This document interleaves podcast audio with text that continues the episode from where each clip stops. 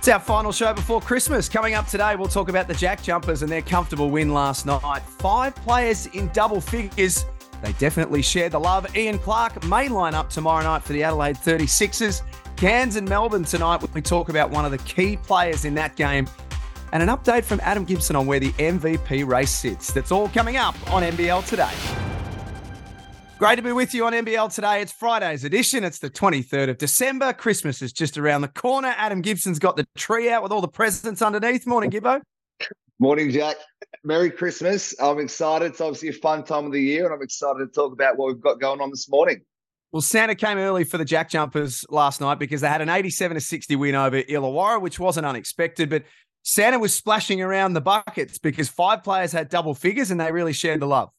Yeah, they did. They had a rough kind of start to the game, but then that's the second quarter they took off, and, and that's what they can do, especially down there. I'm excited to go down there soon and do the Boxing Day game, but they, have got a tough team. They spread the load, and, it's it was great to see five five guys, five players step up and score double figures. Got me thinking watching the game last night. We accept that Milton Doyle's their best player. He's potentially all NBL first team. There's no question about that. Who's the next most important player in your mind? Not necessarily the best player or the second best player, but the second most important player for them. Oh, it's such a tough question. They've got they, uh, for me, They've got three or four options. The guys on the on the telecast last night, they spoke about Rashard Kelly. He stepped up. He made shots. He was knocking down his three. For me, it's potentially him, but you've also got Will Magnay, super important piece. It's just coming back again from from having a lot of time off. Josh Magette, the, the, the head of the snake, the point guard, three point bomber. Is it him? Mm. And then the J- Jack McVeigh could also be their main or their second piece. Um, you know, he's obviously had an incredible season, provides so much, so much energy. So th- those three probably been sturdy, but I think Rashard Kelly now finding some form is now another weapon for the Jack jumpers that they can use. That you have to guard and scout. He hadn't been making too many threes, but now he's making them. He's a different. He's, he's a different person. Speaking of pieces, the, the missing piece, as CJ Bruton called it for the Adelaide 36ers, Ian Clark could line up tomorrow night in their Christmas Eve game. Uh, Andrew Bogut's had some interesting thoughts on social media and, and the like, saying that Adelaide have pushed all the chips in and this is their push for the championship now. How do you see, not necessarily the move of Ian Clark, but is it a push for the championship? Oh, 100%. They already had a roster worthy of that uh, you know, they've loaded up. They've got Cleveland and Franks that they've brought in, who are two elite imports from last year. You add this third piece that they, I do think they were missing. That he and he's such a great piece, and you know that's probably why Bogut's speaking about it because he knows how much Ian Clark provides. He's mm. done it with the Warriors. He did it with the Kings. He's great off the bench. He should start, no question, but he's happy to play and will be happy to play that role. He'll be great for the group. He'll provide leadership, which I think they've kind of missed a little bit. And with guys like Antonius Cleveland, you know, stepping up, like this is for sure a push, and they they should own that and, and live with that. So is this the turning point for them potentially? We've seen it with teams in the past where we get an import come in like Ian Clark last season, and even you go back to Bryce coming into the league quite a few years ago for Perth. Is this the moment for Adelaide now? It's definitely a big moment. I think they'd already made it like they'd already turned a corner when they got rid of Randall. Now the guys are feeling more comfortable. Uh, Robert Franks is getting more of the ball. Like I said, Cleveland stepping up. Everyone feels comfortable. Kai Sotto is now starting. I think that's something they can go with for the rest of the season with Daniel Johnson coming off the bench. But you bring in someone like Ian Clark, uh, that will give everyone, Mitch McCarron, Sunday Dech, so much more confidence knowing, and CJ knowing that Mm. You know, if things are slow and, and, we can't score or things are bogged down, here's Ian Clark, an NBA champion, coming off the bench that can score, that can set up plays. Uh, 100% agree with all of it. Keanu Pinder, we're going to talk about the MVP race in a second. He's in it. There's no doubt about that. I think we all accept that.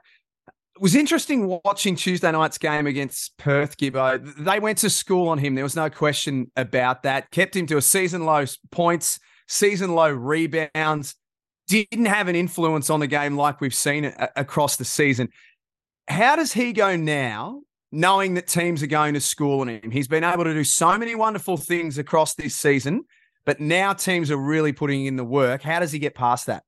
Well, I called the game, and, and that's one of the best of this season, the Perth Wildcats team defense. Now, uh, Deshaun Thomas started on him, and I thought he set a tone by going at him on the offensive end.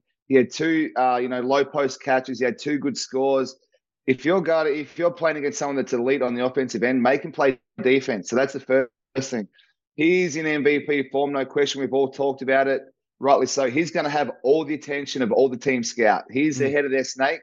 No, pardon the pun. He's the head of their. He's the head of their snake. So teams will watch what Perth did. One, they'll get physical, make his catches harder on the block. But their their help side, Mitch Norton was waiting. Todd Blanchfield, their their help side was waiting. So whenever he, whenever he, he made a move, he spun to the hoop. Someone was waiting. So he's going to get double teams. That's just going to be the reality. Everyone's tried to do that with Bryce Cotton. Bryce Cotton's a different player. He found a way to still score. You just that's how good Bryce Cotton is and why he's a multiple MVP. So for Keanu and, and their team, they're going to have to find ways to get him in the ball in better positions where you can't double team. Get him the ball on the elbow. You, you can't. Yeah. It's hard to double team from the elbow. Get him out of pick and rolls. Um, you know, I think he'll. The more catches he has on the block, the more chances teams will double team it, and that'll take him out of his game. So he should expect it. He's earned that right to be the main number one scout um, on the defensive end, and he'll have to find a way to get through it. You'll see that game tonight, 7.30 Eastern Daylight Savings Time on ESPN against Melbourne United. The open roof game at uh, John Cain Arena as well, which is very cool. And the weather forecast, for now anyway, in Melbourne is looking good. Let's finish with the MVP race, Gibbo. It's something that we're going to visit frequently between now and, and the end of the regular season.